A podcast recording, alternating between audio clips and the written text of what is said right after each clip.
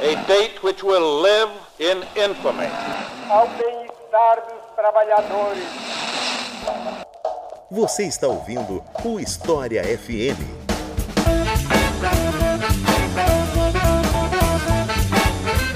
Salve ouvintes do História FM, bem-vindos a mais um episódio do podcast do Leitura Obriga História. Eu sou Iclis Rodrigues e hoje vamos falar sobre a Revolução Chinesa. Só que, claro, para falar de Revolução Chinesa, a gente tem que passar por várias décadas de história da China. E, para falar sobre o assunto, eu convidei Fernando Pureza, professor da Universidade Federal da Paraíba. Então, Fernando, por favor, se apresente para o pessoal. Bom, primeiro, Iclis, obrigado pelo convite. Enfim, é uma honra muito grande estar aqui no programa. Estou até um pouco nervoso, né? Mas vamos lá. Ah, bom, eu sou professor da Universidade Federal da Paraíba e desde 2018 eu trabalho com a disciplina de História do Oriente Contemporâneo. E tenho atuado nessa área do ensino, né, de trabalhar com História da Ásia, onde eu tenho percebido, inclusive, assim, que é, há uma lacuna de textos historiográficos para a gente fazer discussões de Ásia contemporânea, pelo menos traduzidos em português. Então, parte do meu trabalho assim, nessa área do, ensino tem sido tentar difundir e abrir um pouco mais o campo para a gente poder ter acesso a uma biografia mais ampla e estudos mais uh, aprofundados sobre a história da Ásia no período do século XIX, XX e, claro, XXI também. Então é isso. Vamos conversar um pouco mais sobre essa importantíssima revolução do século XX depois dos comerciais.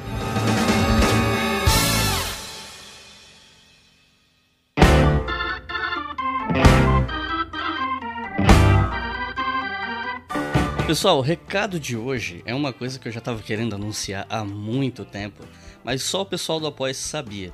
Nós estamos lançando hoje a versão beta do jogo História FM Quiz. É um jogo de celular, por enquanto só para quem tem celular com sistema Android, e é um jogo de quiz, de perguntas e respostas, onde todas as perguntas e respostas, lógico, são baseadas em episódios do História FM. Ou seja, é um quiz voltado para o nosso público, para o pessoal que já ouviu os episódios do História FM até hoje e tal, responder a partir dos episódios. Inclusive, o aplicativo tem lá na parte de configurações a possibilidade de você enviar as suas perguntas baseadas nos episódios. Você pode selecionar qual episódio, botar uma pergunta relacionada ao tema daquilo, né, o que foi discutido no episódio, as opções de resposta que tem que ser curtas e enviar e a gente vai selecionar as melhores com o tempo vai agregando ao jogo com o passar do tempo. Lembrando que é uma versão beta, então ainda pode ser melhorado com as opiniões de vocês. Vocês podem colocar lá nos comentários do Google Play Store o que, vocês acharam e aí aos poucos a gente vai trabalhando e melhorando o jogo com a participação dos jogadores, ou seja, vocês.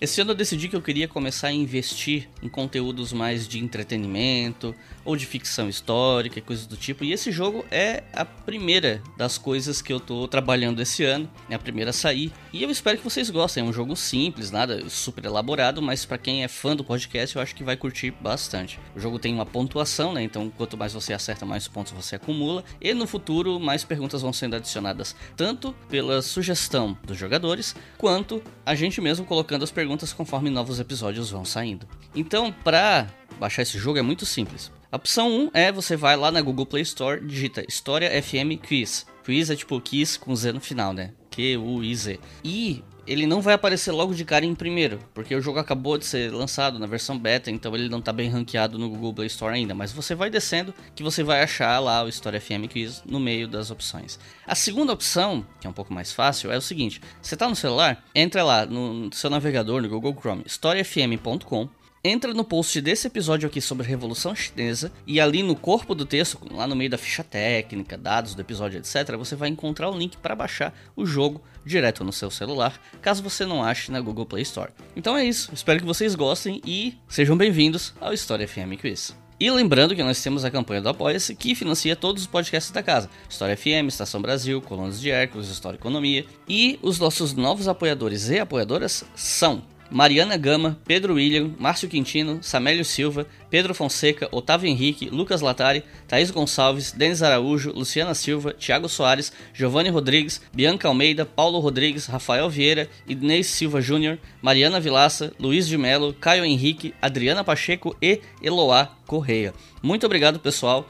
Tudo isso aqui acontece graças a vocês. Vocês mantêm isso aqui no ar. E aqueles de vocês que estão ouvindo e que gostariam de apoiar o História FM, se vocês acham que o História FM ajuda vocês, seja você estudante, professor ou entusiasta de história que seja, você quer colaborar, acesse apoia.se barra História e a partir de dois reais por mês você já está bancando todos esses podcasts. E com cinco reais por mês você ouve esse e outros episódios dos nossos podcasts com antecedência. Inclusive, nossos apoiadores já ouviram esse episódio aqui na sexta-feira passada. Então é isso, chega de papo, vamos para o episódio.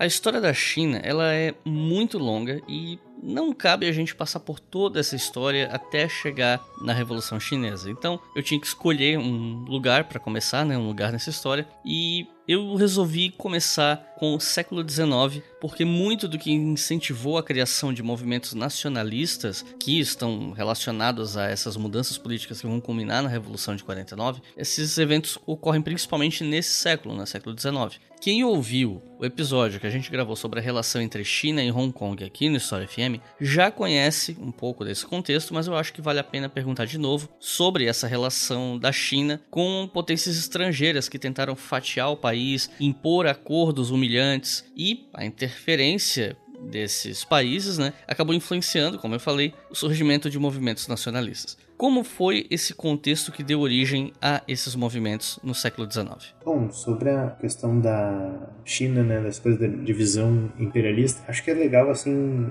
para muitos autores, né, voltar para a modernização chinesa significa voltar para os primeiros contatos com o Ocidente, enfim, primeiros contatos do Ocidente na sua posição mais colonialista, né, então teria que voltar ao século XVI, né, missões ali jesuíticas sendo instaladas na China já no século XVII e tudo mais, mas quando gente pode falar de fato em termos de imperialismo e divisão do território chinês, ponto de partida é sem dúvida a Guerra do Ópio, de 1839 e 1842. E a partir da Guerra do Ópio, né, há um processo pelo qual a Inglaterra tem concessões territoriais, enfim, concessões dos tratados comerciais, etc. e tal, e abre uma espécie de possibilidade para outros países, e a França vem logo na esteira, para poder se instalar, né, poder criar protetorados dentro do território chinês. A França, inclusive, ela tem uma prática nesse período dos primórdios da, era dos impérios, né, do século XIX, que é a defesa da cristandade, né? Então, assim, tratados onde o Império Francês, a monarquia, depois a República e depois o Império, todos eles se colocavam como defensores dos cristãos do mundo, praticamente, né? Então, fizeram tratados na China, né, o Tratado de Wampoa, na Indochina, no Líbano, né? Então, qualquer agressão a cristãos em, nessas partes do planeta, a coroa francesa né, ou a república tomava como uma agressão à própria França e, consequentemente, se sentia no direito de declarar guerra. Com isso, claro, né, vai pressionando vai conseguindo também concessões territoriais sobre a China. Né? E daí a gente tem uma segunda guerra do ópio, que é anglo-francesa, né? E aos poucos, na verdade, se abre esse caminho que se chama da diplomacia das canhoneiras. Né? Basicamente, essa ideia de que se as potências europeias e, no caso, depois os Estados Unidos e Japão ameaçarem o Império Chinês com seus navios de guerra e tudo mais, é possível, perfeita, é perfeitamente possível, na verdade, conseguir concessões desse império cada vez mais debilitado no século XIX. Essa diplomacia das canhoneiras, ela é crucial porque, enfim, permite também a interiorização desses impérios, né? Claro, o foco é o litoral chinês, começa a partir de Cantão, ali depois vai para Hong Kong, mas claro, aos poucos vai navegando pelo Rio Amarelo, pelo Yangtze e vai conseguindo portos, né? Esses portos na verdade não são só assim, ah, é pro acordo comercial, mas são entrepostos que, enfim, eram manufatureiros, na verdade, né? Se fala muito que essa ideia de que o Rio Amarelo era a maior manufatura do mundo no século XVIII, né? As cidades do Rio Amarelo. Então, assim, para os ingleses, por exemplo, foi muito importante debilitar eh, boa parte dessa estrutura manufatureira chinesa para garantir, enfim, mercado consumidor e tudo mais. No final das contas, essa ideia do melão fatias que se criou sobre a China, que é uma ideia real, né? Enfim, isso efetivamente acontece. A China é de, de fato dividida por potências estrangeiras. Ela chega num, num ápice, principalmente no final do século XIX, quando a gente tem ali as revoltas, principalmente a revolta dos Boxers, Sociedade dos Punhos Harmoniosos, que é uma revolta, digamos assim, de caráter nativista, né, e anti-imperialista, mas também xenófoba, né, traz contradições desse proto-nacionalismo chinês e que, no final das contas, emerge ali no, no contexto como um, uma revolta na qual as potências estrangeiras se unem contra esses nativistas, né, contra esses boxers. E é um caso muito curioso, porque, enfim, a revolta ali do, do final do século XIX e do século XX, e você tem ali da, das potências ocidentais, né, que declaram guerra, então praticamente ali as principais potências que estão envolvidas depois da Primeira Guerra Mundial, né. Então você tem ingleses, franceses, russos, americanos, você também tem o Império Alemão, o Império Austro-Húngaro, o Império Japonês, basicamente todos eles articulados numa aliança contra os Boxers, né, contra esse movimento de caráter proto-nacionalista. Né? Então, assim, é um dos raros casos de unidade imperialista na era da corrida por impérios, por territórios, né? Você tem um raro caso de unidade contra essa revolta de caráter proto-nacionalista que é o caso dos Boxers. Então, assim, para colocar a coisa mais em perspectiva, né, a China chega no início do século XX como uma nação cuja sua soberania está praticamente na mão de potências estrangeiras. A Inglaterra, claro, em primeiro lugar, mas não só, franceses e americanos. O próprio Japão se torna uma potência estrangeira de caráter imperialista no contexto chinês. E restava, ou restou muito pouco, na verdade, para o império da dinastia Qing para conseguir dar conta da, da necessidade de um projeto de soberania. Então ele entra já no início do século XX muito debilitado, politicamente falando. Economicamente nem precisa dizer, na verdade, né? Cada concessão desses tratados, a gente que é brasileiro, né, estuda os, os acordos com a Inglaterra da, da vinda da família real, a gente sabe, esses acordos eles são completamente desiguais, né? Então, assim, eles vão debilitando aquela que é, na verdade, a maior economia do mundo no século XVIII, a ponto de se tornar um dos países mais devedores da Europa, enfim, depois dos Estados Unidos e do Japão, no início do século XX. A gente tem tal grau de destruição do tecido político, do tecido econômico, principalmente do tecido social chinês, que ajuda a entender esse século XX tão caótico da, da, da história chinesa. Um grande marco na história da China foi a transição do período imperial, né, de um império, para uma república em 1911. Só que, ao invés de virar uma república coesa e centralizada, o país ainda continua sendo muito fragmentado, né, e cada região era meio que comandada por algum senhor da guerra, donos de terras com exércitos próprios, e esses grupos lutavam por uma hegemonia, né. Então, como foi esse processo de queda do império e os conflitos em torno disso? Esses conflitos a partir de 1911? A chamada Revolução Xinhua, né, que é essa revolução de 1911, ela, ela é muito curiosa, na verdade, né, porque ela tem que partir de um, de um problema, que é o problema específico da, da lógica do Estado Nacional, principalmente desse Estado-nação nos moldes europeu, que é definir, afinal de contas, quem é o povo, né, esse sujeito que define a soberania né, do Estado. E, no caso, né, seria a definição de quem são os chineses, que não é uma definição propriamente simples o chinês ou ser chinês, né, significava muitas vezes ser o súdito do reino do meio. E dissolvido o sistema imperial, ah, essa ideia do súdito ela se perde. Então você tem que construir uma ideia de cidadania e tudo mais, que envolvia, em última instância, definir então quem são os chineses. E já de cara abre um problema, porque em termos étnicos, né, essa é uma sociedade muito plural. A gente define tudo como chinês, né, numa visão meio de senso comum, mas só hoje, pelo menos, o Partido Comunista Chinês reconhece que existem 56 grupos étnicos diferentes existindo na China. Então, quando a Revolução Xinhua ocorre em 1911, uma das primeiras definições, uma das primeiras preocupações é, de fato, definir o, o que é o chinês. É uma definição que, inclusive, aparece na bandeira né, do, do, da República Chinesa entre 1911 até 1927, que é uma bandeira muito singular. Ela é vermelha, amarela, azul, branca e preta. Não lembro se é exatamente essa a ordem das cores, mas são cada cor representa um grupo étnico né, dentro da sociedade chinesa. Então, você reconhecia cinco grupos étnicos diferentes, na verdade, com proeminência de cidadania e tudo mais, e que tal, estariam contemplados como cidadãos chineses, sem nenhuma proeminência de um sobre o outro.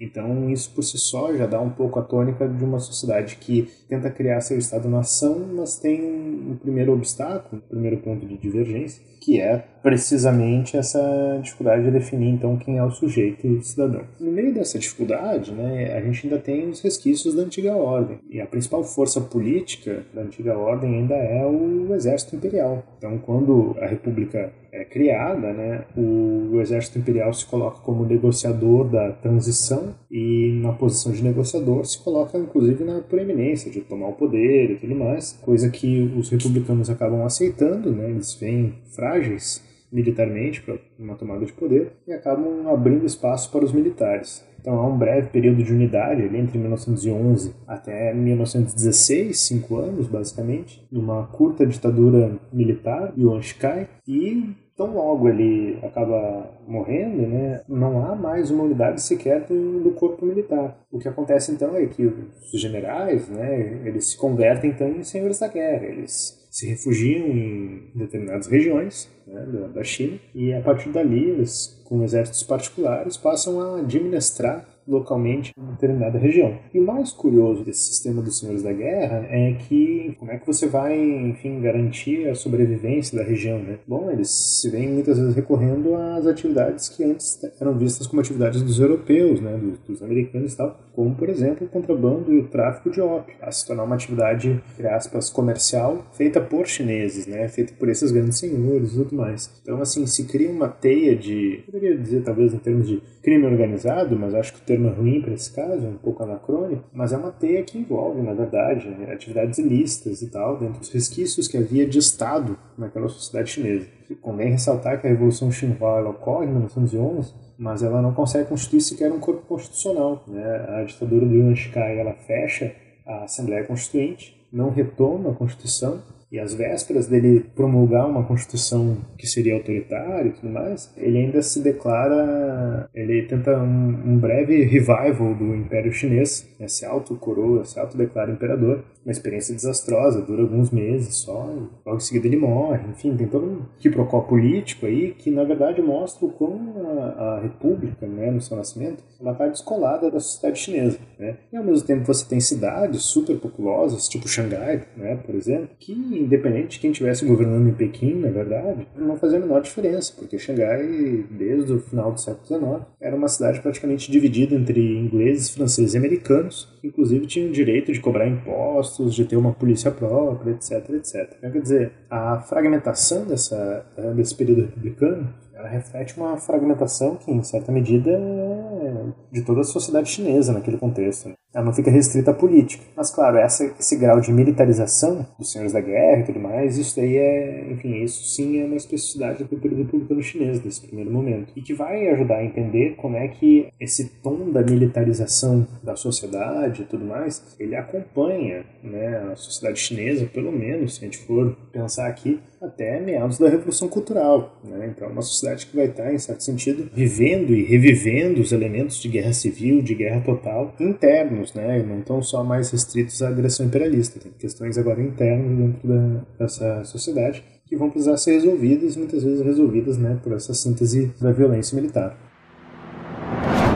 But more than 4,000 years ago, the Chinese Empire was already in existence.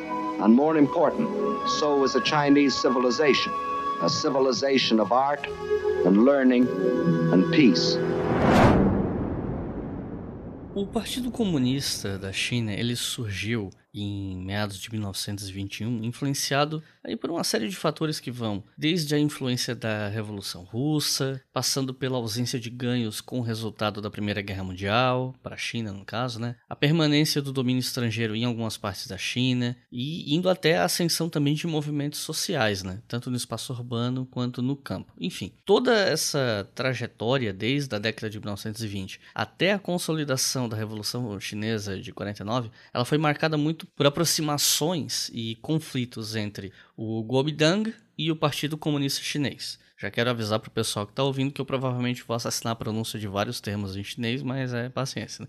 Enfim, o Kuomintang, no caso, era o partido nacionalista que teve origem na Liga Revolucionária do Sun Yat-sen, que morreu em 1925. Você tinha em ambos os grupos gente que era mais favorável a uma aproximação deles, né, do Kuomintang com os comunistas, e grupos que entendiam que o outro tinha que ser combatido, né? E esses conflitos eles renderam inclusive mais de uma guerra civil, incluindo aí um golpe em 1927 em que o Chiang Kai-shek, que tinha virado líder do Kuomintang, comandou o massacre de milhares de comunistas e ativistas populares em várias cidades chinesas. O que, que era o Kuomintang e como foram esses conflitos e guerras civis nessa segunda metade da década de 1920? Bom, o Kuomintang, é, ele é um partido nacionalista chinês, né? Então, assim, ele foi a primeira e talvez a, a principal entidade em termos de partido político a estruturar uma enfim, um, alcance nacional, né, uma política de alcance nacional do Estado chinês. E se torna um dos principais agentes da Revolução Xinhua em 1911, não só pela participação do Tongmei-Hui, essa aliança que você citou, mas também pela proeminência da figura do Sun Yat-sen, que se torna, digamos, uma espécie de um porta-voz do partido e da, da, do pensamento republicano chinês. Né? É um partido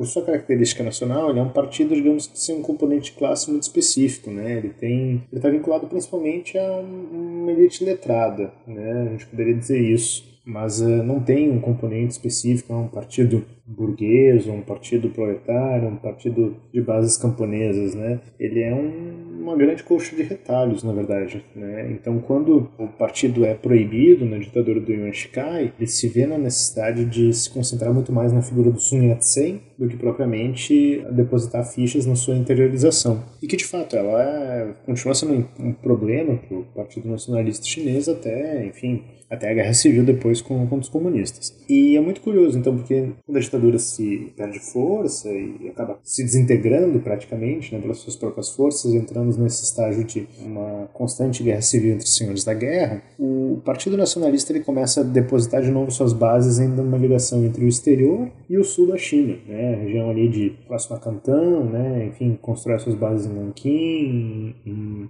em Wuhan, por exemplo, também. E daí, a partir daí, claro, o partido, digamos assim, se posiciona politicamente em questões nacionais, né, principalmente diante do assédio japonês na Primeira Guerra Mundial ao território chinês, disputas coloniais e tudo mais. E nesse contexto aí, a gente tem em 1919, a gente tem a chamada Revolta do 4 de Maio, que é uma revolta estudantil que começa em Pequim, mas se espalha pela China, né, pelas grandes cidades, que é uma revolta, de novo, de caráter nacionalista, mas que com a forte preeminência dos estudantes muda um pouco, descaracteriza um pouco a ideia do, do partido nacionalista como um partido, digamos, de, de elite letrada, né? Os estudantes entram aí para dar uma sacudida. E eles entram, claro, com outras ideias típicas desse contexto da década de 10, do início da, da década de 20, pensando em termos de é, influências do marxismo, do anarquismo, do feminismo, e que, consequentemente, isso adentra, né, em certo momento, na estrutura do partido, principalmente porque, enfim, daí entre os soviéticos, né, na jogada, né,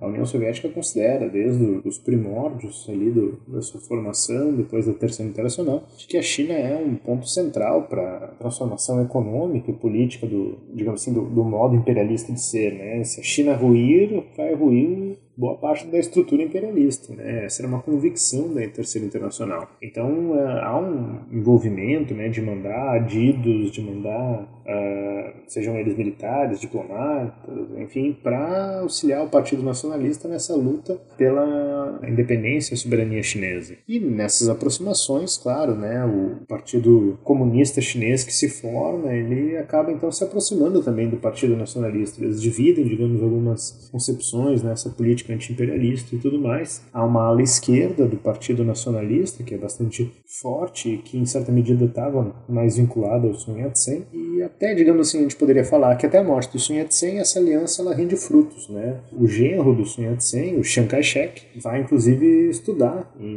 Moscou vai estudar não só teoria marxista e tudo mais, mas ele vai aprender também luta armada, né? Enfim, vai se tornar um militar pela Academia Militar Soviética. O curioso, né, é que daí quando morre o Sun Yat-sen, o Chiang Kai-shek se torna, digamos assim, o, o, herdeiro político dele, né? Mas ao contrário do sogro, digamos assim, o Sun Yat-sen considera que a aliança com os comunistas ela não é viável, né? Porque, enfim, os comunistas têm planos diferentes do, dos nacionalistas, né? Enfim, a ideia era né, todo o poder aos soviéticos tudo mais, tal, que, em certa medida, na visão do Chiang Kai-shek, isso poderia ruir a ideia de unidade do território chinês, que se torna uma das grandes obsessões da política chinesa do século XX. Retomar a unidade, recuperar a unidade do país. E, diante disso, então, o Chiang Kai-shek começa uma política de gradualmente tentar enfraquecer o Partido Comunista, né, essa aliança, só que, claro, há um receio de que já seja tarde demais. Né? E de fato, se você considera Xangai, né, cidade de Xangai,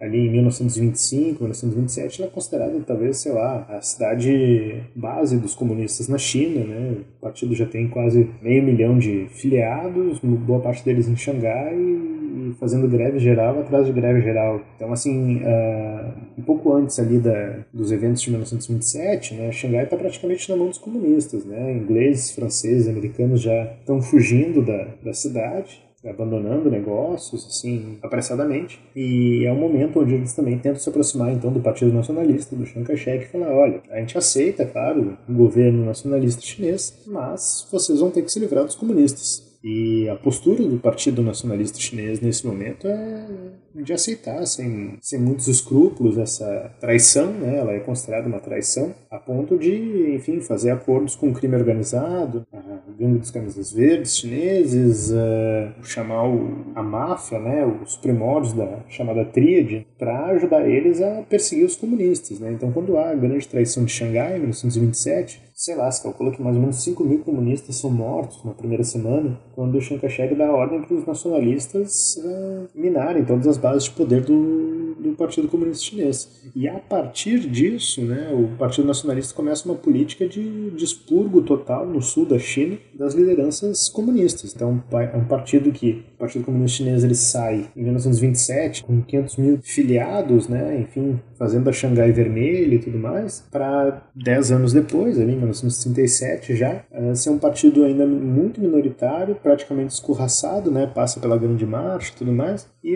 enfim, tem cerca de 40 mil filiados em 1967. Né? Então, se é de 500 mil para 40 mil, é da tônica do grau de repressão que o Chiang Kai-shek promove, na verdade, contra os comunistas. Né? Tem um processo aí, essa traição de Xangai, ela aparece no, no, no livro do, do André Malraux, né, Condição Humana, e é um tema recorrente, em alguma medida, da, da história chinesa, porque, enfim, os nacionalistas e os comunistas, em certo momento, pelo menos até 1927, eles comungam da, da ideia do anti-imperialismo, né, o que complica muito daí a possibilidade de aliança, de, enfim, de vigorar uma política mais longeva é justamente essa ideia que o Chiang tinha, né, de que um regime comunista, uma política comunista não submeteria a autoridade do Partido Nacionalista. Enfim, a gente pode questionar se está certo ou não, mas é interessante porque dá a marcação, conduz uma marcação muito interessante da história chinesa, porque quem depois vai garantir a unidade territorial do país, de fato, vão ser os comunistas. Apesar das derrotas dos comunistas, né, diante desses, dessas situações que você acabou de descrever, esses incidentes com o Kuomintang fizeram com que os dirigentes do partido passassem a concordar mais com grupos internos do Partido Comunista que defendiam que o campesinato era uma força a ser mais valorizada, né? E nesse momento o Mao Tse Tung, que hoje todo mundo conhece como tendo sido líder da China durante um bom tempo, mas na época ele era só mais um dos membros do Partido Comunista. Ele escreve algumas obras importantes para os comunistas chineses a respeito da relação com o campo e com o proletariado urbano. Né? Então eu queria te perguntar o que a gente pode falar sobre essas teses que o Mao Tse Tung defendia nessa época. A história do Mao Tse Tung é muito interessante, na verdade, né? Ela, enfim, história pessoal, né? Em termos de biografia, porque, claro, é, é um processo de, não vou falar em termos de demonização, né? Mas, enfim, de, é, essa coisa que se criou, na verdade, um nicho editorial, né? a verdade sobre os ditadores, a vida secreta dos ditadores, e cria um fetiche que acho que perde de vista algumas contradições interessantes na trajetória dele. Uma delas é justamente isso: o Mao era uma figura muito apagada dentro do partido até 1927 era uma liderança regional, liderança em Hunan, na verdade, província no sul da China, e que era um cara que defendia, né? Ele vinha de uma base camponesa, né? Ele falava, olha, a teoria marxista, né, originalmente defendendo lá o proletariado urbano como agente da, da revolução, ela é importante, mas o contexto chinês mostra, contudo, né, que há um, uma maioria camponesa, 80% da população chinesa é camponesa. Então, quer dizer, a gente precisa atingir essas pessoas, né? No momento onde a Xangai Vermelha fazia greves gerais, acreditava a formação de uma comuna em Xangai, a, perspectiva do Mao foi meio lateralizada. E mesmo logo depois da traição, o Mao chega a ser afastado dos cargos de direção do partido, né? E ele é afastado justamente no momento que ele está escrevendo um dos trabalhos mais interessantes dele, na verdade, né? Que é um relatório sobre a população camponesa em Hunan, que ele desmembra a categoria camponesa, né? Ele fala, olha, camponês é quem vive no campo. Agora, se eu for olhar quem é que está vivendo no campo, vou encontrar múltiplas categorias. E daí tem, sei lá, o latifundiário, o pequeno fazendeiro, o arrendatário, tem as viúvas, tem as prostitutas, os ladrões. Quer dizer, ele pinta um quadro, etnograficamente pelo menos falando, muito complexo, muito denso. Né? Ele dá um alerta: olha, a gente precisa se aliar à população rural mas a população rural é heterogênea, ela não pode ser tratada como se fosse tudo a mesma coisa que vai seguir a vanguarda operária e tudo mais. E o inquérito dele de Hunan, na verdade, né, ele é um documento que é às vezes até pouco estudado, mas assim, ele é interessante justamente porque ele carrega consigo talvez as bases do que a gente poderia chamar de um pensamento maoísta nesse momento, né? Essa, essa ideia de olhar para o país que não é o centro do capitalismo, né? E de ver que nas suas contradições há uma população às suas margens que ainda vive nesse estágio, digamos assim, de uma longa transição para o modo capitalista de vida né, enfim, que já sente os efeitos dessa mudança do mundo capitalista,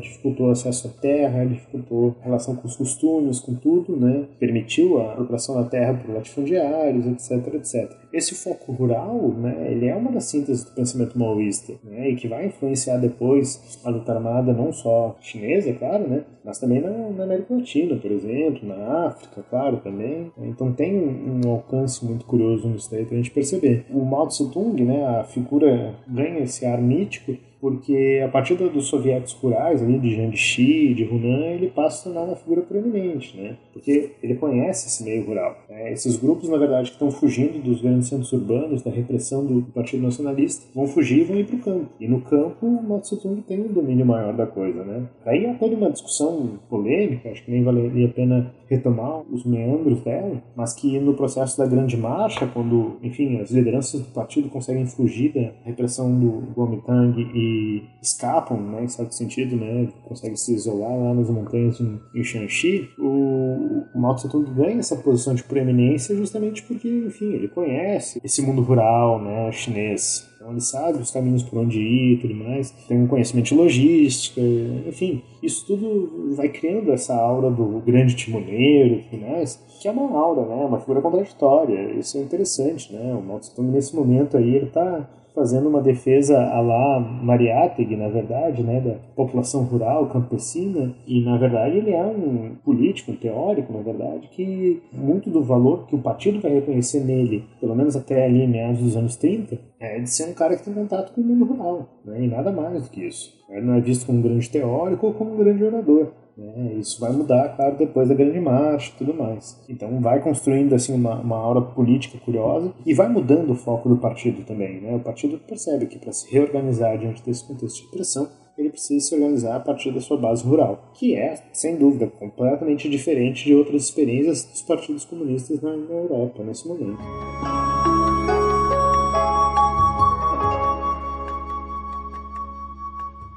Você está ouvindo o História FM.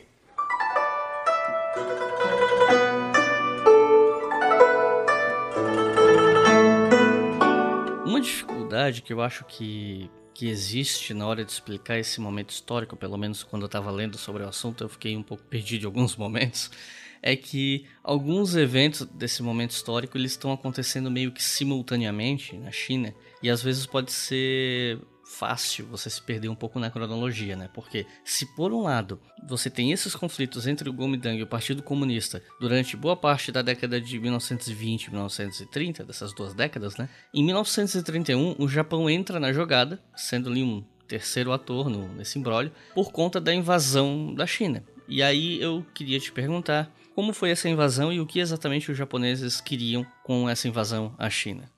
Aqui na verdade a questão acho que, que volta para a discussão sobre imperialismo, e daí tem uma discussão sobre o imperialismo japonês, né, as particularidades do imperialismo japonês. A China é vista como um país autossuficiente economicamente falando, ou pelo menos em recursos naturais, desde o século XVIII, né? Então, assim, o norte da China, em especial a região da Manchúria, depois que os japoneses invadiram, riquíssima em ferro, riquíssima em carvão, minérios que os próprios japoneses não tinham grande acesso. Né? Então, assim, desde 1895 o Japão tem uma política beligerante em relação à Ásia e em relação à China, de considerar que a China pode e deve ser vista como uma extensão do seu poderio imperial. Isso ajuda a explicar, na verdade, um pouco, mas ainda não é toda a história, né? Há um sentimento, digamos, pan-asiático japonês. Né? Esse sentimento de que o Japão deveria ser a única potência imperialista, claro, a ter domínio sobre a Ásia. Né?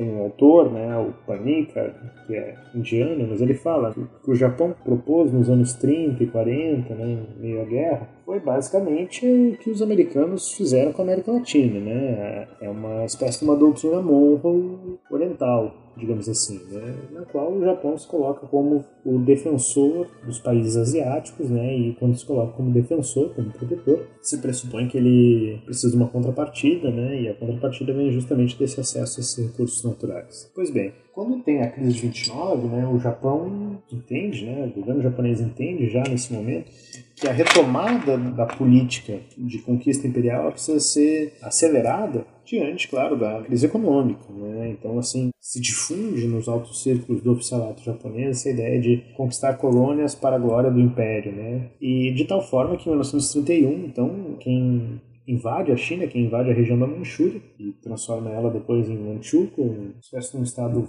fantoche, né, do domínio japonês, é um, um, grupo de militares expedicionários. Ele não é assim declaração de guerra formal do Estado japonês como vai ser em 37. E por que isso é facilitado em certo sentido? Porque a região da Manchúria, na verdade, ela não estava sob controle do Partido Nacionalista. Ela estava sob controle de um senhor da guerra, Zhang Zuolin, que depois tem um papel meio bizarro na história do Chiang Kai-shek e do Mao Tse-tung, né? uma espécie de um mediador político inusitado entre ambos. Mas enfim, era um senhor da guerra, um cara que vivia basicamente do tráfico tráfico do ópio, tráfico de armas e milícias próprias, né? Então, o Japão conquista aquele território dele e, para garantir sua legitimidade política, ele concede a Manchúria ao antigo imperador, o Puyi. Né? Então, um imperador chinês recebe o território da Manchúria para ele, entre aspas, governar. Ele governa como um fantoche do Estado japonês. E a Manchúria passa a tornar, então, a grande colônia japonesa na China tem toda uma discussão se manchúrios podem ser considerados chineses e tudo mais, o que não é nenhum problema, considerando a, a diversidade étnica chinesa, mas que cria toda uma situação, quer dizer, o Japão consegue colocar os seus dois pés dentro do, do território chinês, né? Coreia não contaria nesse caso, mas enfim. E que a partir daí, claro, a China, tanto os nacionalistas quanto comunistas, quanto os, os próprios senhores da guerra, entendem que a presença japonesa é uma presença agressiva, belicista. Né? O Japão não vai parar na Manchúria. Então, quando estoura a guerra de fato, em 1937, né, ela não é propriamente uma surpresa. Ninguém é pego de surpresa entre as diferentes frações políticas né, da, da política chinesa ninguém pega de surpresa com a invasão japonesa. Porque é isso, está no horizonte, né, da, tanto de nacionalistas quanto de comunistas, que o interesse do Japão é, de fato, transformar a China num grande protetorado e usar desses recursos naturais para benefício do seu próprio desenvolvimento capitalista. E como foi a relação dos nacionalistas e dos comunistas nessa época, né? Porque em algum momento eles eventualmente viram o Japão como uma ameaça a ser focada, né? Só que isso não necessariamente significou uma paz completa entre eles, né? O Chiang Kai-shek, por exemplo, estava mais preocupado em suprimir os comunistas do que combater os japoneses uma postura com a qual parte dos nacionalistas nem concordava, na verdade, né? E só em 1937, quando o Japão recrudesceu essa invasão, é que realmente os nacionalistas mais em peso, incluindo o Chiang Kai-shek, decidiram focar os esforços em combater os invasores japoneses, né? E o que, que a gente pode falar sobre, sobre essa relutância e sobre esse momento de 1937 que acaba sendo tão importante para entender essa relação de defesa nacional da China contra essa invasão japonesa imperialista? Em 1931, né, quando o Japão conquista a Manchúria, a política do Chiang ela não muda muito. A política de, de Nanjing, né, que é enfim, a base do, do, Partido Nacionalista nesse momento, é de manter o anticomunismo né, e de defender né, a, a, a ordem nova, o homem novo, né, perspectivas com funcionistas de restauração moral da sociedade chinesa, como o Partido Nacionalista passa a defender, é uma política ultraconservadora e tudo mais.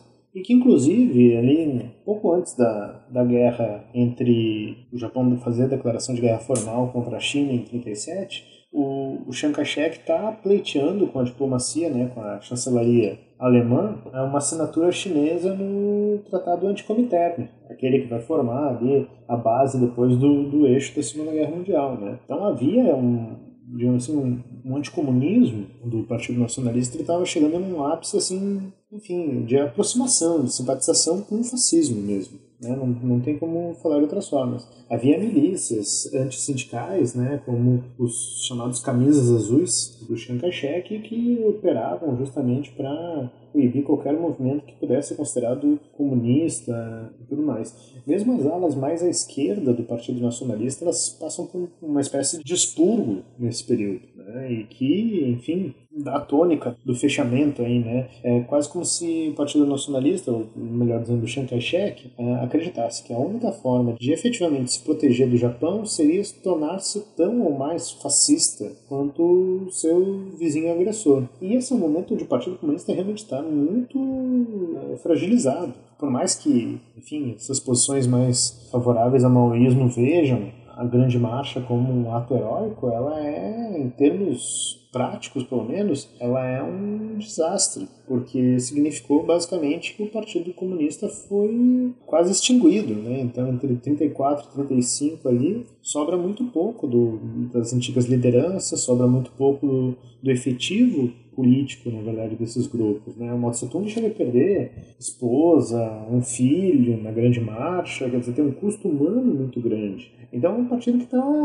se reestruturando nas suas bases rurais, na, nas montanhas e tal, e que tem poucas condições efetivas de fazer frente aos japoneses. Mas, e daí eu volto, né, a tomada do Japão na Manchúria em 31 é quase surreal o papel desse senhor da guerra que eu falei antes, o Zhang Zuolin, porque ele se torna um mediador. Ele, depois de ter sido expulso, digamos assim, da Manchúria, né, ele retorna para Beijing. E Beijing ele considera de fato que o Japão é a grande ameaça e que os chineses devem se unir, afinal de contas, contra a ameaça japonesa. Então ele tenta interceder para que as lideranças do Partido Comunista, as lideranças do Partido Nacionalista, mais os senhores da guerra, todos se unam né, em prol dessa ideia de uma frente unida chinesa. Tirando os comunistas, que enfim estão frágeis demais, mas os demais todos rechaçam essa ideia. E daí ali às vésperas de 37, né, tem o chamado incidente em Xi'an, onde os Zhang Zuolin e outros, outros senhores da guerra ao seu lado chegam a sequestrar o Chiang Kai-shek, botam ele no cativeiro alguns dias e falam, olha, a gente só vai liberar você, o generalíssimo aí, se Vossa Senhoria concordar com uma aliança de unificação entre a, a, o Partido Nacionalista e o Partido Comunista. E o Chiang Kai-shek ainda assim hesita. O cativeiro termina mais porque, enfim, há o risco de uma guerra total entre os chineses, mas o Chiang Kai-shek não assina nenhum termo de compromisso nem nada. É literalmente nas vésperas da invasão japonesa que se forma chamado, a chamada Frente Unida da China, né, a Frente Unida Chinesa, que aí sim nacionalistas e comunistas declaram né, a sua linha comum, né, conjunta de comum acordo, de que o grande inimigo é o Japão, né, quem tem que ser derrotado é o Japão. Para os comunistas isso é um bom, é um bom, uma boa estratégia, né, porque ela ela permite, em alguma medida, uh, que eles tenham tempo para se recuperar, lhes dá fôlego diante da constante perseguição nacionalista. E, e é um momento curioso também, né, porque essa unidade ela vai permitindo um êxito muito grande do Partido Comunista uma política de guerrilha rural cada vez mais forte, né, angariando o apanho do campo e falando né, da, da, importância da luta contra o invasor japonês, que vai tirando um pouco a pecha do Partido Comunista de, de subverter as relações do campo, de tal forma que às vezes até latifundiários, né, até essa burguesia rural chinesa que existia, minoritária, mas existia, passa a ver com certa simpatia o Partido Comunista depois de 37, por conta dessa retórica nacionalista que eles passam a assumir de crítica ao invasor japonês. Então, em certa medida, esse momento, né, ele, ele por um lado, eu acho que fica muito evidente o, o, grau de, de anticomunismo do Partido Nacionalista, mas por outro lado, se vê como o Partido Comunista aproveita, digamos, as brechas dessa discussão para construir para si também ele discurso mais nacionalista. Né, e com isso, claro, vai, vai se colocando como uma oposição viável frente ao invasor japonês. One fact was obvious. China was to be the giant back on which Japan would ride to world conquest, just as Russia was to be enslaved for German use. E, bom, para falar desse momento de 1937 e 45, eu resolvi condensar isso numa pergunta mais aberta, porque são muitos eventos, muitos conflitos, muitas batalhas específicas. É um contexto muito complexo que talvez mereça no futuro um episódio só sobre China na Segunda Guerra. Mas, para não pular esse assunto e deixar um buraco aqui na nossa história, eu queria te perguntar o que, que você considera mais relevante que os ouvintes entendam e aprendam sobre essa luta de comunistas e nacionalistas contra os japoneses até 1945, levando em consideração que era comum que esses grupos não lutassem juntos e ainda tivessem conflitos entre si, apesar de eventuais acordos. Né? O que, que tu acha que é relevante para o pessoal aprender e entender esse momento entre 1937 e 1945? É, eu acho que o legal, assim, eu não sou um historiador militar, né? Então, assim, essa coisa das táticas, do, das movimentações de campo de batalha, eu fico devendo um pouco. Mas eu acho que uma coisa que é legal ressaltar das diferenças do, do tipo de guerra que nacionalistas e comunistas empreendem nesse momento. Os nacionalistas, de, depois da,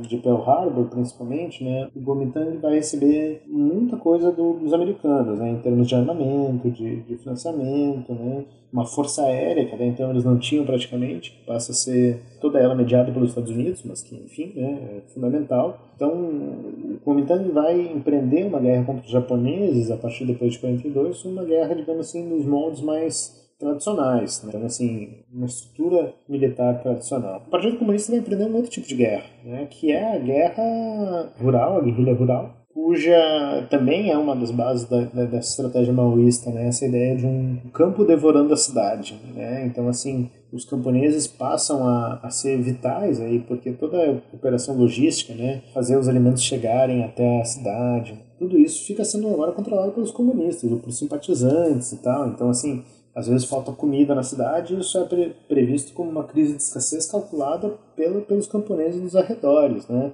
Porque né, é na cidade onde estão concentrados os japoneses e tudo mais. Além disso, né, o, o Partido Comunista vai fazer uma série de, de incursões militares no território dominado pelos japoneses. Né, que parece, claro, uma loucura, ainda mais que os caras não tinham propriamente uma estrutura bélica, né, tecnológica para empreender essa guerra, mas é, isso vai criando um pouco essa ideia, digamos, dos heróis do Exército de Libertação Popular Chinês, de sujeitos destemidos, que não tem medo de enfrentar os japoneses e tudo mais. Né? E é muito curioso nisso daí, né? porque ah, essa diferença entre ambos acho que ajuda a explicar muito como é que em 45, quando é que termina a guerra, né? a diferença entre eles. O Partido Nacionalista ele mantém suas bases né, nas cidades, continua sendo um partido mais identificado com setores mais conservadores nesse momento, mas ele não, não parece ter ganho peso significativo. Muito diferente do Partido Comunista Chinês. Falei antes, né? Em 1927, o partido chegou a ter 500 mil filiados. Mas diante da crise, né, às vésperas de 37, o partido ficou só com 40 mil filiados. Bom, o que, que acontece em 45? Em 45 o Partido Comunista já tem um milhão e meio de filiados. Como é que se dispara desse jeito, né? Como é que se dá esse salto quantitativo gigante? E um dos motivos é justamente esse. O partido é, organizou, se organizou militarmente para uma guerra contra os japoneses, na qual ele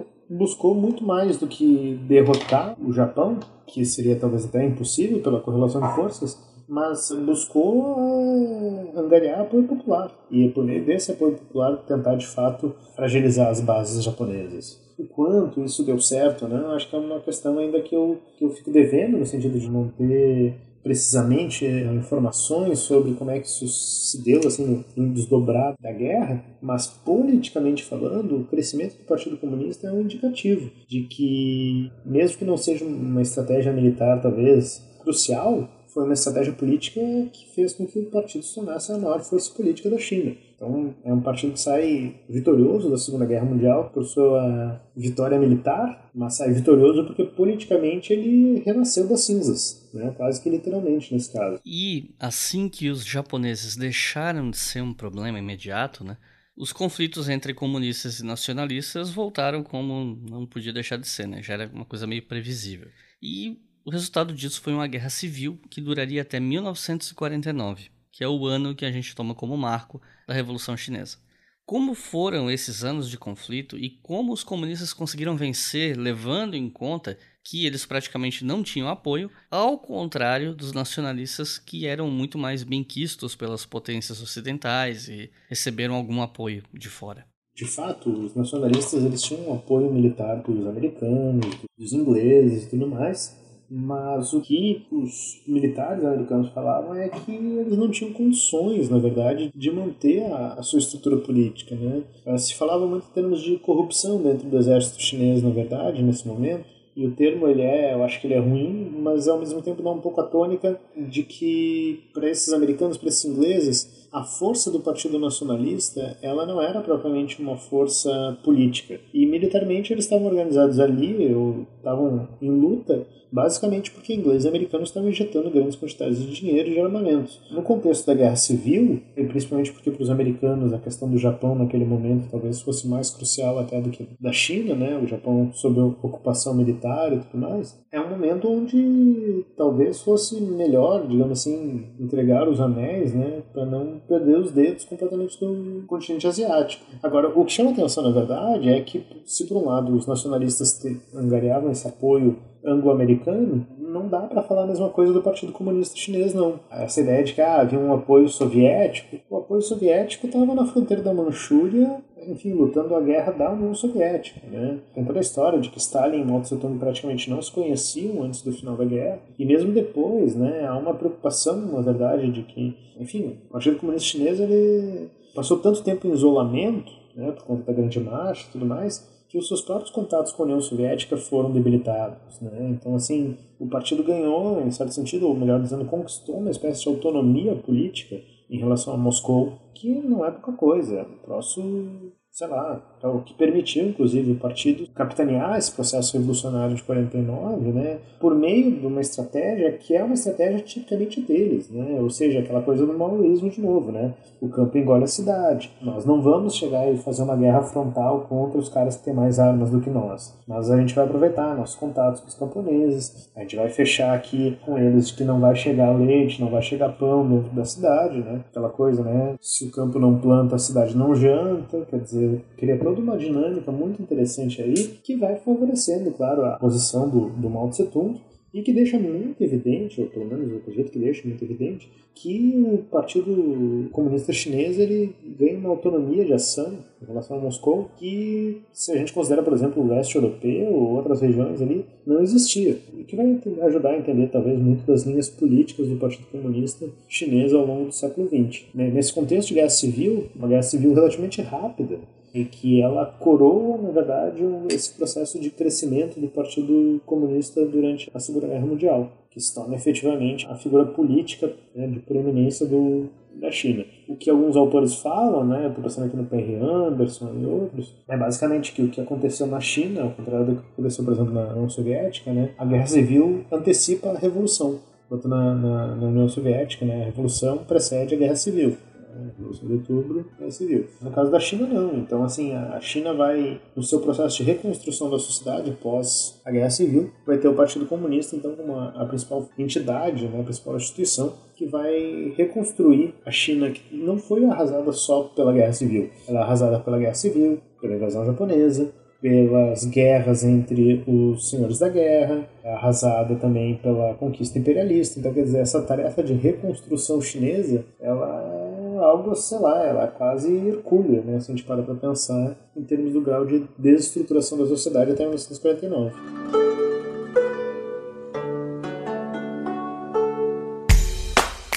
O Leitura Obrigatória é um selo de produção de podcasts de história e humanidades. E a nossa campanha no Apoia-se financia esse e todos os outros podcasts. Então acesse apoia.se barra e colabore para manter esse projeto educacional gratuito no ar.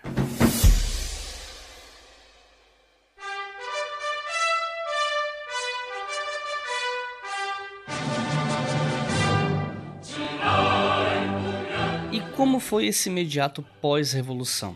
Pergunto isso porque a China era um país muito atrasado economicamente, né, e especialmente em termos industriais. E é um país que passou por décadas de exploração estrangeira, foi parcialmente conquistado pelo Japão, que matou milhões de chineses durante vários anos, passou por uma guerra mundial, anos de guerra civil e agora estava nas mãos do Partido Comunista. Como a China estava muito isolada, era muito difícil gerar riqueza dentro do próprio país sem onerar a classe trabalhadora o que deve ter sido muito complicado para um governo que tinha no seu apelo popular uma das maiores legitimidades, né? Então, como foi esse momento pós-revolução para essas novas lideranças? Pensando pós-revolução aqui no evento que marca a revolução, né? Primeiro, né, sobre o pós-revolução chinesa, é bom lembrar que o Partido Nacionalista ele se encastela ali na ilha de Formosa, Taiwan, né, como a gente chama, e que, enfim, até hoje tem disputa política ali entre o Partido Comunista e os nacionalistas de Taiwan, né? coisa do, do reconhecimento, a política de uma China só e tudo mais. Eu falo isso porque a China mesmo vitoriosa, o Partido Comunista Chinês mesmo vitorioso na guerra, na guerra civil, ele considera que ainda está em um certo contexto de guerra. E por conta disso, né, ele não considera, e acho que esse é um ponto curioso, né, quando assume o poder o Mao Tse Tung, em 1949, que a revolução ainda não está pronta. Né? A revolução ainda não aconteceu. A revolução agora é um longo processo. E, de fato, a bandeira da China ela é um exemplo disso. Né? A bandeira da China popular né, ela tem ali a grande estrela, né, o partido, e outras quatro estrelas em volta, né, que são as quatro classes que, sob a tutela do Partido Comunista Chinês, são as responsáveis por conduzir esse longo processo revolucionário, que são elas, o operariado, os camponeses, daí entra também a pequena burguesia e a burguesia nacional. Então eu entendia que esses grupos, na verdade, né, essas alianças, elas eram fundamentais para fazer a revolução acontecer de fato. E essa ideia de fazer a revolução acontecer, isso daí já era uma série de passos. Porque no primeiro momento, por exemplo, né, o, governo do Tung não vai fazer reforma agrária, vai pensar, olha, a gente não pode queimar as pontes com muitos dos latifundiários, eles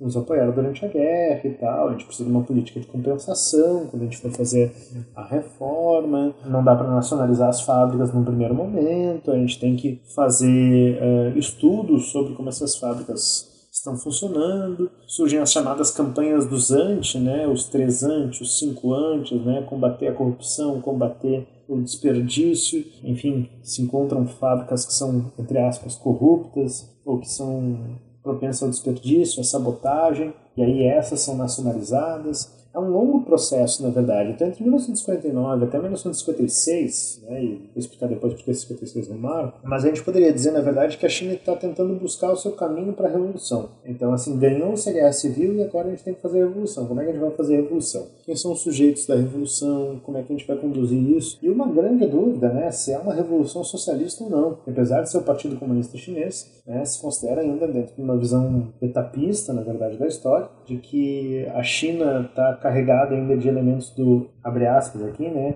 do chamado feudalismo, e que, portanto, precisa primeiro eliminar os resquícios do feudalismo para depois pensar em socialismo. Tem uma série de disputas aqui que são interessantes, na verdade. É um momento, digamos assim, de bastante efervescência de ideias revolucionárias. Elas têm que entrar em algum acordo político possível, né? E esses acordos são muito difíceis porque, bom, a base do Partido Comunista Chinês era camponesa. Camponesa pressupunha, dentro dessa época, uma base local, né? Então, assim, as bases locais, elas às vezes tinham tanto ou mais poder do que as autoridades de Pequim, que gera já um desequilíbrio, muitas vezes. Desequilíbrios de várias ordens. O rural, na verdade, em relação ao urbano, local em relação à autoridade central, os mais novos em relação aos mais velhos, enfim.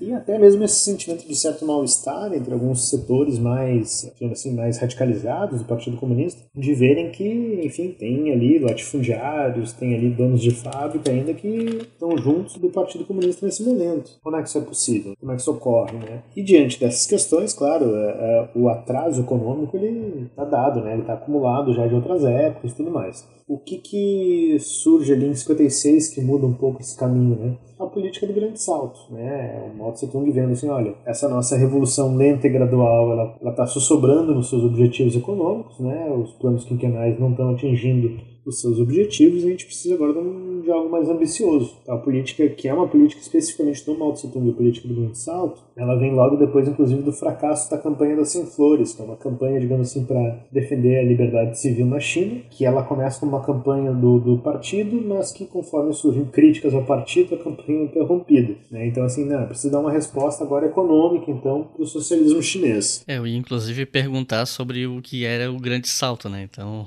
então, o grande salto, na verdade, é essa política do Mao Tse Tung né, de uma industrialização mais rápida da China. Para isso, na verdade, né, para alcançar esses objetivos de uma rápida industrialização, a proposta do Mao Tse Tung talvez seja uma das mais próximas daquilo que o Marx falava lá na ideologia alemã, né, de sociedade comunista precisa romper com a divisão social do trabalho, né, então precisa levar o maquinário para o campo e levar o camponês para a fábrica, levar os engenheiros para o campo, enfim, fazer toda uma transposição das posições ali da, da sociedade, né, de tal forma que não haja mais distinção entre campo e cidade no trabalho, na produção econômica. E, embora pareça uma boa ideia, ela esbarra, na verdade, em termos de execução porque primeiro que obviamente né a base citadina não tinha condições de fazer o trabalho rural. E o campo na verdade também não tem condições de fazer esse trabalho uh, da forja da siderurgia na verdade como o Tse Tung estava prevendo. Uh, tem vários relatos nesse momento de que as metas que são estabelecidas de produção siderúrgica ou metalúrgica na verdade desse período acaba envolvendo boa parte das populações rurais derretendo todos os apetrechos de ferro que eles têm para dar para o Estado, para mostrar, não, olha só, conseguimos produzir ferro. Não, você simplesmente derreteu aquilo que já existia, né? derreteu e transformou em lingote. Mas esses são, digamos assim, os casos mais prosaicos, né? assim, porque na verdade o, o pior problema do grande salto é justamente esse ajuste em relação às metas. Você coloca uma meta de exportação, assim, ah, vamos trabalhar com, sei lá, 30 toneladas de sacas de trigo em determinada região. Porque, enfim, né, a meta é dada geralmente por um burocrata em Beijing. Daí quando isso chega no burocrata local, o cara pensa, pô, não sei se a gente consegue 30 sacas. Então começa uma negociação entre essas entidades do partido, entre o local e o central, e enquanto isso, a classe trabalhadora que tem que ir lá produzir 30 sacas de trigo, os caras não veem trigo. A colheita está ruim, não tem água, os diques estão arrebentados, intempérie climática, na verdade, que ainda afeta a China, pragas de toda sorte, na verdade, né? enfim, gafanhoto, tudo que dá para dar errado em termos de meio ambiente dá errado. Só que é um momento também onde todos os mecanismos de proteção social chineses desse momento, principalmente no campo, eles foram praticamente desativados. E o partido não, não se apressa em construir ou reconstruir eles, em reformar esses mecanismos. E ao mesmo tempo vai criando essas demandas surreais de alta produtividade. Então, uh, o impacto disso, e vejam, o impacto aqui que eu estou dando em termos de cifras é o impacto oficial, segundo o governo chinês hoje. É de 30 milhões de mortos, num espaço entre 56, 1956 a 1962. Ou seja, o próprio governo chinês hoje admite isso. Sim, o próprio governo. Tem toda uma discussão, na verdade, porque eu vou, eu vou, explicar isso melhor depois, mas assim, a gente poderia dizer, na verdade, que é uma batalha por memória. O governo chinês reconhece isso hoje porque, enfim, passou-se por uma série de processos. Deng Xiaoping depois assumiu o poder em 78, outras autoridades, outros grupos políticos, outras frações dentro do partido vão assumir o poder, mas assim, essa é a cifra oficial, 30 bilhões. Tem historiadores que consideram que Frank Dicketer, que tem aquele livro A Grande Fome do Mal, ele trabalha com a cifra de 45 milhões. Mas o maior problema, na verdade, é que são estimativas, porque muito dessa população morre sem ter qualquer registro. O, pa o país não tinha feito ainda um sistema de registro nacional nesse momento. Então, assim, a gente não sabe efetivamente quantas pessoas morreram. Mas elas morrem de fome, de políticas muito mal planejadas, na verdade, e de uma constante briga entre autoridades locais e autoridades nacionais, ou autoridades de Beijing e autoridades locais. Essas brigas, na verdade, elas dão um pouco a tônica da dificuldade de implementação de uma política econômica nacional chinesa. O Grande Salto é um fracasso tão grande, na verdade, em termos econômicos, que ele acaba sendo responsável pelo afastamento do Mao Tse-tung. Porque a gente pensa, ah, o Mao Tse-tung dominou a política chinesa. Mais ou menos. Né? O, fracasso do Grande Salto tem um custo político muito grande para ele. Ele é chamado a renunciar a alguns postos-chave no Comitê Central, e isso, enfim, depois vai ter encadeamento em relação à Revolução Cultural, uma série de coisas, mas, assim, em linhas gerais, o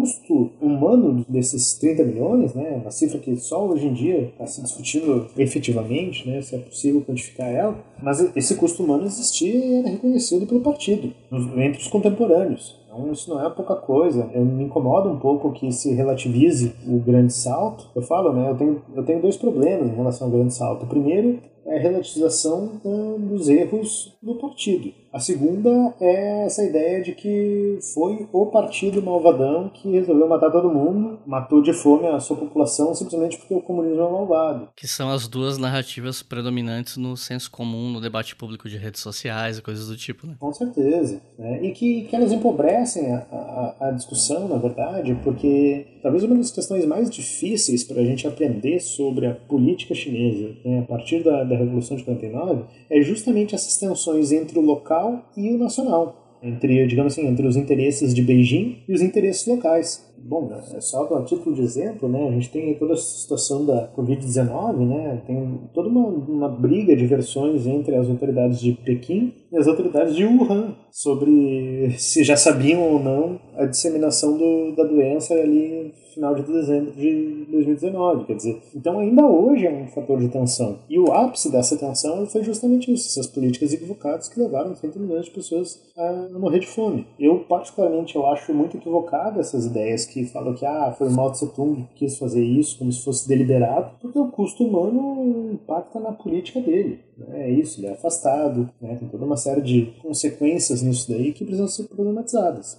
Mas sim, ele precisa ser responsabilizado. Mas é muito diferente, aqui só para dar uma base né, de discussão, é muito diferente, por exemplo, de um, de um Churchill chegar em relação à fome de Bengala e falar que os indianos têm mais que morrer porque eles são um selvagem. Que o, o auxílio de guerra do, dos ingleses para a Índia não vai chegar porque a Inglaterra precisa mais daquilo e a a Índia tem mais que morrer. Então, assim, é muito diferente quando a gente enquadra as coisas em termos de perspectiva histórica de outras lideranças políticas desse momento. Mas o Churchill não é chamado de assassino, o malvadão ou coisa do tipo, né? Ele é chamado de o homem que venceu Hitler. Exatamente. é, é, é, isso, né? Faz dois anos aí o Churchill tava lá em, ganhando, o filme do Churchill ganhou, ganhou um Oscar. Seria impensável né, um filme do Mao Tse Tung, né, ganhando Oscar. Quantos líderes estrangeiros têm tantas biografias traduzidas para português como Churchill? Não só biografias, mas livros sobre ele e tal. Sim.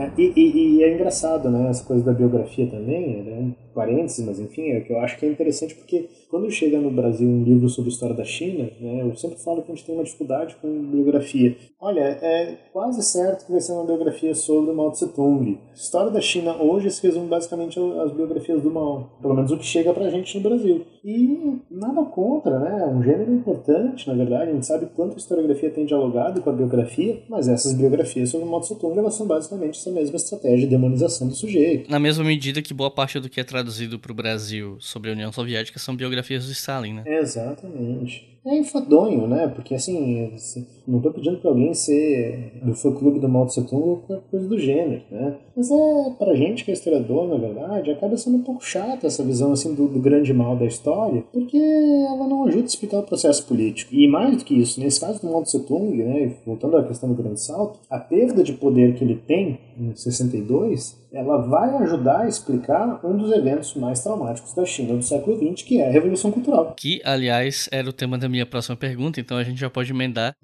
e discutir sobre isso, porque afinal de contas eu já ia te perguntar o que é a Revolução Cultural, qual é o objetivo dela e como ela acabou, né? Então, enfim, o que é Revolução Cultural? Ah, a Revolução Cultural, na verdade, eu acho que tem algumas interpretações possíveis para entender ela, né? Uma que é talvez essa visão, digamos, de cima, né, do, das elites, digamos assim, do Partido Comunista Chinês, que a partir desse afastamento do Mao Tse Tung em 62, o exército chinês, né, figura principalmente do Biao, né, o principal general ali do Exército de Libertação Popular, ele tenta se aproximar então mais do Mao Tse Tung, fazer uma reabilitação da figura do Mao, dizendo que ele não é culpado pelo grande salto e que afinal de contas ele foi a liderança revolucionária do país. Então assim, surge uma aliança de conveniência, digamos assim, entre o Mao Tse Tung, a esposa dele, a Zheng Xiang, e o Lin Biao, né? E essa aliança de conveniência, ela se dá por um processo, digamos assim, de O termo é ruim, mas enfim, acho que ele dá conta de explicar aqui que é uma espécie de um culto à personalidade ao Mao Tse Tung, principalmente direcionado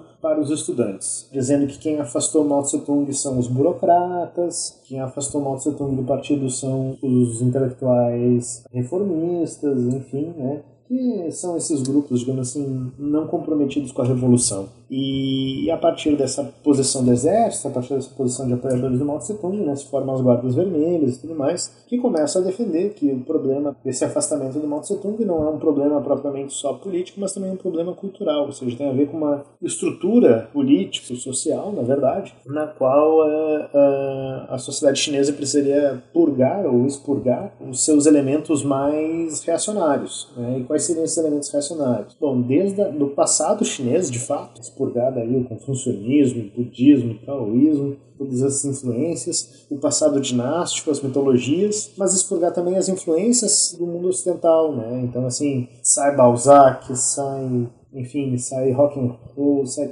calça jeans, sai tudo tudo que representa essa cultura decadente do Ocidente né, nas visões da, das Guardas Vermelhas. Essa visão aqui, para os movimentos de cima, na verdade, ela pressupõe justamente assim que todos esses cálculos são feitos quase com uma ideia de manipulação de massas, né, que os jovens são levados a acreditar que o Tung é um cara legal e vamos lá e tudo certo. É uma visão um pouco caricata, na verdade, né? E que ela se reproduz muitas vezes em várias narrativas. Né? Essa coisa assim do todo soldado das Guardas Vermelhas, né?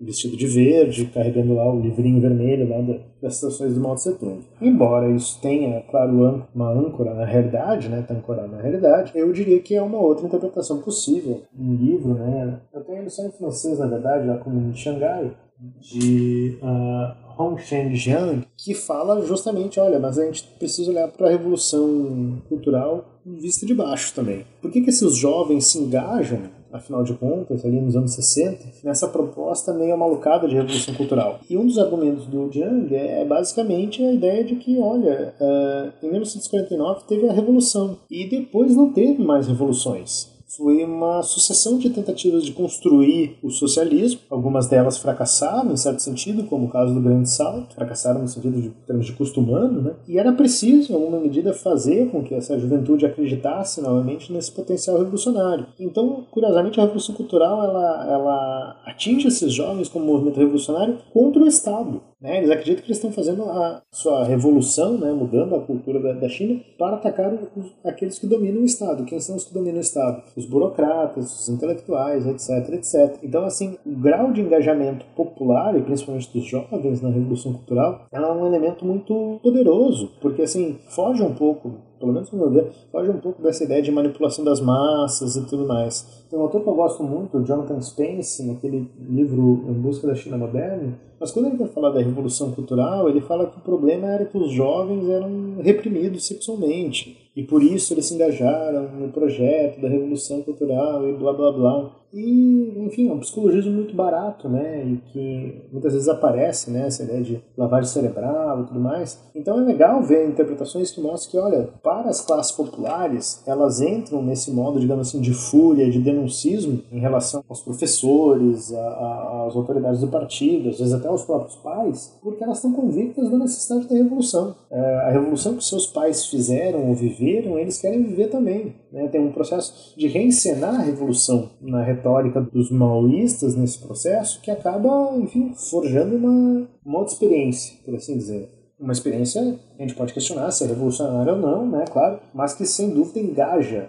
essas classes populares. E isso não anula, pelo menos do ponto de vista que eu vejo, né, isso não anula o fato de que dentro das disputas políticas da cúpula do partido, de fato, o Mao Tse Tung sai vitorioso desse processo da evolução cultural, porque todos os demais líderes ali eles são denunciados como burocratas, como falsos uh, revolucionários, como reformistas, etc. E tal. O próprio Deng Xiaoping vai passar 10 anos dentro de um campo de reeducação depois, claro, vai assumir o poder e tudo mais, mas assim, tem todo um processo de alijar o grupo que afastou Mao Tse Tung depois do fracasso ali do Grande Salto, para que o Mao possa retomar. E daí, de fato, de 66 até 76, o o Mao Tse Tung governa quase de forma incontestável dentro do Partido Comunista Chinês, porque ele está amparado muito por essa ideia dos jovens que estão fazendo a revolução. Na interpretação de alguns autores, contudo, né, a crise da revolução cultural, ela vai morrendo aos poucos. Ela morre principalmente porque o, o Lin Biao, né, esse militar de, do início às guardas vermelhas e tudo mais, ele se afasta do Mao Tse Tung, né? Ele sente que a barra está pesando para ele, os setores do exército estão sendo denunciados também. Então ele tenta se afastar do, do Mao Tse Tung, pega um avião e vai fugir da China, aparentemente, vai se tornar, como é que se diz, né, defectado. E o avião misteriosamente cai, ele acaba falecendo e tudo mais. Então cria toda uma, uma ideia assim de que a revolução cultural já estava prestes a esmagar também os seus seus próceres, né, os seus líderes. E Mao Tse Tung mesmo fala né, que a revolução cultural foi vitoriosa, afinal de contas ele está no poder, afinal de contas agora ele poderia combater os burocratas, etc, etc. E de fato, né, a partir de 66 ali ele meio que vai comandando sem, sem grande contestação. A revolução cultural em termos assim de, de violência, hein, que a gente não tem uma cifra precisa, na verdade, do número de pessoas que foram vitimadas pela revolução cultural, a gente não tem um, assim, da mesma forma que a gente tem no Grande do Salto, né, o, o impacto em termos de contagem de mortos, né, mas a gente tem impacto político, né, essa coisa assim da, da negação da história chinesa, né, é até uma coisa interessante, na verdade, porque é muito, dentro do senso comum, é muito normal a gente ver as pessoas dizendo que a China é sempre a mesma, né, as coisas de sabedoria milenar chinesa e tudo mais, é, bom, durante uma década do século XX, até mais, na verdade, a China renega o seu passado milenar, a China renega o confucionismo, renega certas heranças, né? A Revolução Cultural é isso, né? Em certa medida ela renega tudo aquilo que está identificado como atraso, tudo aquilo que está identificado como estruturas arcaicas né, daquela sociedade. Então, uh, os campos de de reeducação, o livro vermelho do mal, tudo isso são símbolos, na verdade, de um momento muito específico da história chinesa, que a gente pode ver, claro, dentro da, da ótica, digamos, de uma história política das elites e tudo mais, as, as lutas internas do Mao Tse Tung, mas que eu acho que também é importante olhar para os de baixo e ver como tantos jovens aderiram ao projeto da Revolução Cultural. Né? Tanta gente na China aderiu ao projeto da Revolução Cultural. Não foi porque eles foram manipulados, porque são bobos, porque o comunismo fez lavagem cerebral neles. Enfim, é, é o desejo de participar e fazer a revolução, de identificar um inimigo e tornar isso uma prática, né? tornar isso uma realidade.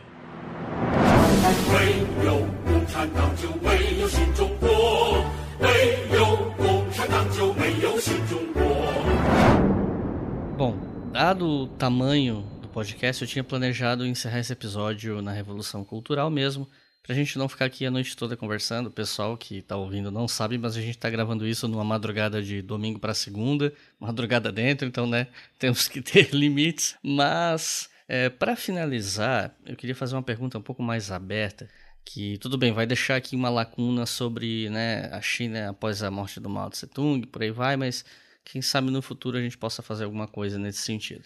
Por fim, o que eu queria te perguntar, na verdade, era é uma perspectiva mais pessoal, né? O que você acha? Como um país tão precário, que passou por tantas guerras civis, que teve momentos tão turbulentos, mesmo depois da revolução, chegou ao patamar de desenvolvimento atual? Afinal, como a China conseguiu? Eu sei que essa é uma pergunta muito complexa, as explicações vão variar muito. Tem gente que atribui isso ao socialismo chinês e as especificidades desse socialismo. Outros vão dizer que a China nem sequer é socialista. Tem gente que vai colocar isso, crédito disso, numa super exploração da classe trabalhadora chinesa para geração de riqueza. Tem gente que atribui isso, o sucesso chinês, ao autoritarismo, o que eu acho uma perspectiva muito rasa, porque um governo ser ou não autoritário tem algum papel no crescimento, mas não se define crescimento por autoritarismo, é mais complexo do que isso. Enfim, são muitas as perspectivas, então eu queria, para finalizar esse episódio, saber o que você pensa em torno desse debate sobre a proeminência da China no cenário internacional hoje e das explicações que são dadas para isso. Digamos assim, que acho que um dos maiores problemas que a gente tem nas explicações é que a gente está querendo achar uma resposta para algo que eu acho que mesmo dentro da China não tem propriamente um consenso. E é bom que não haja um consenso, na verdade, né? Porque nesse caso significa que é um debate em aberto, né? Uma das coisas que os alunos sempre me perguntam, né? Uma pergunta muito comum, pelo menos, se a China é capitalista ou socialista, né? Eu recorro à, à, frase do Deng Xiaoping, né? Não importa se o gato é branco ou se o gato é preto, o que importa é que ele caça ratos. Né? Então essa foi a, enfim, a justificativa metafórica que o Deng Xiaoping deu para a abertura econômica chinesa em 78. Em que, em alguma medida, eu acho que ajuda um pouco a, a gente a entender os impasses assim que a gente tem para conseguir definir como a China alcançou esse crescimento. É um modelo de muita maleabilidade né, econômica porque você consegue manter elementos do capitalismo, né, uma, uma abertura econômica para o capital. É importante lembrar, uma abertura econômica para o capital no momento onde o capital ganha maior mobilidade global na história, né, que é no, no neoliberalismo. Ao mesmo tempo, claro que a superexploração dessa classe trabalhadora ela vem acompanhada de um aumento significativo da renda dela. Né? Então, assim, a, a, a exploração que se intensifica ela tem como contrapartida um crescimento na renda né? um crescimento que inclusive hoje em dia já supera a América Latina e tudo mais. Conseguir juntar essas contradições é muito difícil, na verdade. Né? Eu não consigo particularmente explicar para os ouvintes, eu lamento até, né? Quem quiser uma resposta fácil sobre isso daí não, não vai achar comigo. Mas assim, eu diria que há alguns caminhos legais para a gente poder fazer essas perguntas, para poder estudar um pouco sobre essa questão da China contemporânea. O primeiro, claro, é, é, tentar ver quais são os discursos oficiais dos partidos, principalmente do Partido Comunista Chinês, mas também ver os discursos oficiais da imprensa ocidental, né, da diplomacia ocidental nesse sentido, porque eles também são, afinal de contas, também estão interessados em, em ler essa, essas mudanças chinesas. Mas eu diria que isso é uma visão ainda muito, assim, é, é uma parte muito pequena ainda de um horizonte muito grande. Defendendo ainda a necessidade de uma história vista de baixo, a gente precisa dar uma olhada, por exemplo, né, no que acontece na China em relação ao maoísmo. Né? A gente tem, por exemplo, uh, movimentos grevistas maoístas na China, contra o partido, curiosamente. Né? Denunciando o partido, tá? Falando, ó, oh, o partido se vendeu para os capitalistas, né? Temos que atacar os caras. Algumas revoltas que hoje em dia já estão claramente identificadas com a direita, mas enfim, algumas delas nasceram, por exemplo, essa recente de Hong Kong, né? Nasceu com uma greve da construção civil e os caras lá fazendo greve reivindicando Mao Tse Tung em Hong Kong, que depois o que virou aquilo ali, inclusive a ponto de ter a defesa do Trump, uso da bandeira colonial britânica é uma outra coisa, mas chama atenção, assim, independente se a China é capitalista ou socialista, o jogo é esse, né, fazer essa definição, numa leitura marxista, a China ainda está vivendo a luta de classes. Né, ela ainda ocorre, queira o partido ou não, queiram os capitalistas ou não, queiram os trabalhadores ou não. Né, isso ainda está acontecendo, ainda há uma disputa capital e trabalho dentro da sociedade chinesa ela pode ser mediada, e eu acho que ela é muito bem mediada nesse sentido pelo Estado. O Estado chinês hoje em dia ele se torna responsável basicamente por mais de um bilhão de pessoas para gerir o bem-estar social, que é uma preocupação que vai lá do Sun Yat-sen. O quanto isso é efetivamente uma política benéfica ou não, nem entro nessa discussão, mas assim, é certamente uma contrapartida em relação ao momento do neoliberalismo no mundo, né, as políticas de austeridade e tudo mais, e que acompanhou um crescimento econômico significativo, né, enfim, é surreal praticamente ver o que a China se desenvolveu nesse período. Teria várias coisas para falar aqui, na verdade, né, tem toda a história das zonas econômicas especiais, a história da pirataria. Ambos temas são muito legais de dar uma olhada num livro da antropóloga Rosana Pinheiro Machado, né, é China, Passado e Presente. Por ser uma visão de uma antropóloga que estudou né, a China, antropologia do consumo na China e tudo mais, tem uma discussão muito bacana sobre pirataria na, na sociedade chinesa e faz um bom retrospecto da questão da zona, das zonas econômicas especiais, que sem entender as zonas econômicas especiais, eu acho que a gente não consegue entender essa questão do que seria, digamos, um capitalismo chinês ou um socialismo de mercado chinês. Enfim, é você criar verdadeiras ilhas de capitalismo dentro de um país como a China quase impensável, na verdade, mas enfim, foi a estratégia que foi vitoriosa, né? Não sem custos humanos, não sem violência, não sem luta de classes em última instância, né?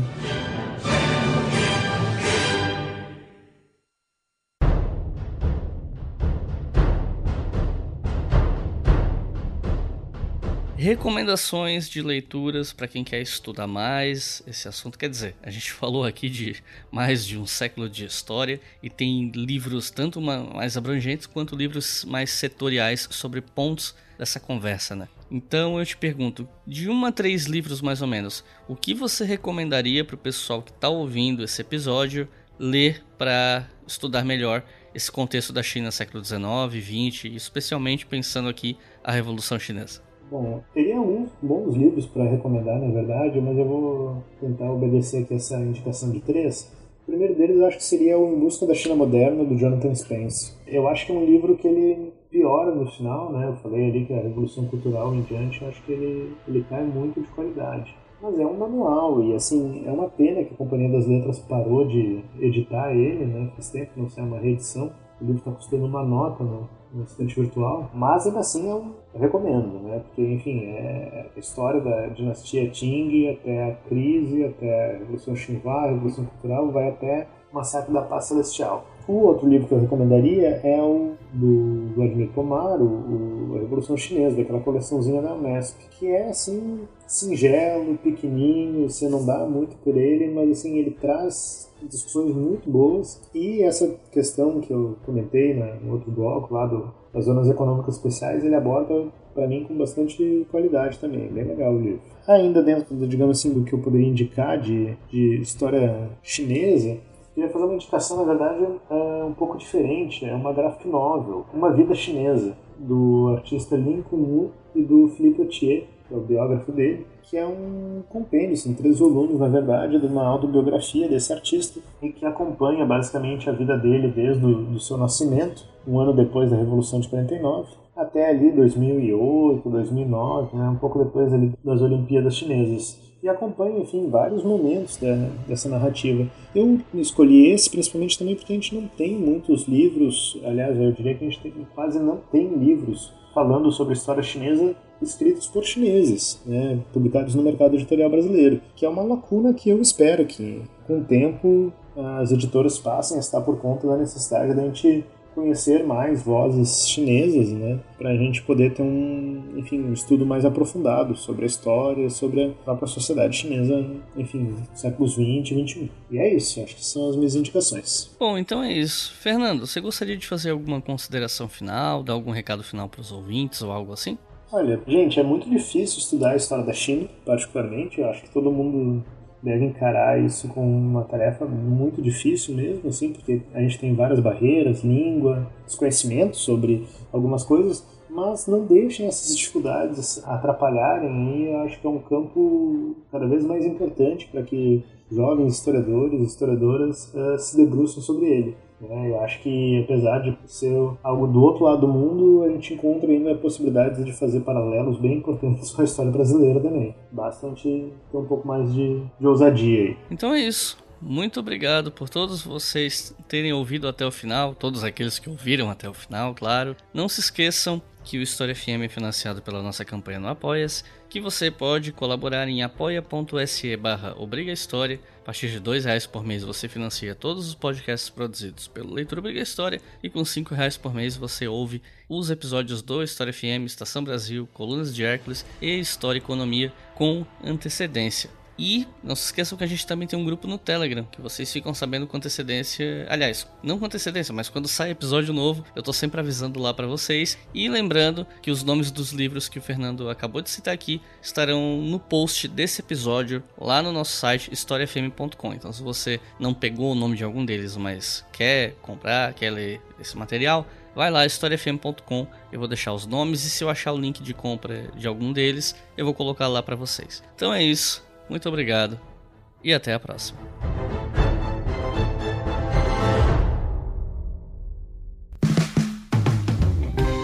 Este podcast foi financiado por nossos colaboradores no Apoia-se. Acesse apoia.se barra e contribua para manter este projeto educacional gratuito no ar.